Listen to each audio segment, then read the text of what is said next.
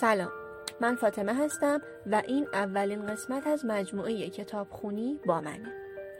قراره تو این قسمت یه داستان بلند جذاب و پرکشش با درون مایه روانشناختی رو بهتون معرفی کنم. اسم این کتاب بیمار خاموشه.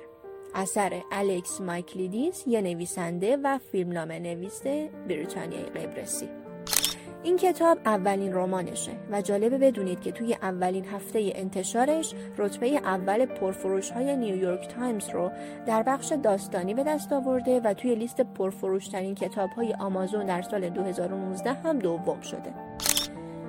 این داستان حول محور دو تا زوج انگلیسی میگرده که توی لندن زندگی می‌کنن. زوج اولمون یه زوج هنرمند هستن. آلیشیا یه نقاش معروف و همسرش گابریل هم یک عکاس مد سرشناسه. داستان از اونجا شروع میشه که توی شب وقتی مامورای پلیس به درخواست همسایه ها به خونه این زوج میان متوجه میشن که گابریل با شلیک پنج گلوله به قتل رسیده. از اونجایی که غیر از گابریل و آلیشیا کسی خونه نبوده نیروهای پلیس اتهام قتل رو به آلیشیا نسبت میدن. از غذا از اون روز به بعد آلیشیا یه جورایی روزه سکوت می‌گیره و هیچ چیزی درباره ماجرا به زبون نمیاره. بعد از این جریان آلیشیا به یه آسایشگاه روانی توی شمال لندن فرستاده میشه.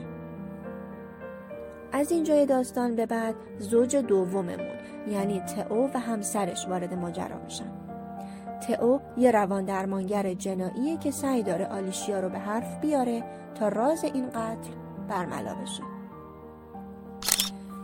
می‌تونم بگم این رمانم مثل بقیه تریلرهای روانشناختی ضربه نهایی رو آخر قصه به مخاطبش وارد می‌کنه. یعنی مخاطب توی صفحات پایانی کتاب به طرز عجیبی قافلگیر میشه. این کتاب به عنوان اولین اثر داستانی نویسندش چیز خوبی از آب در اومده و تونسته مخاطبینش رو تا حد زیادی راضی کنه. این رمان به همه کتاب بازای حرفه‌ای و کسایی که به ژانر روانشناختی علاقه مندن پیشنهاد می‌کنم. مرسی که با من همراه بودید.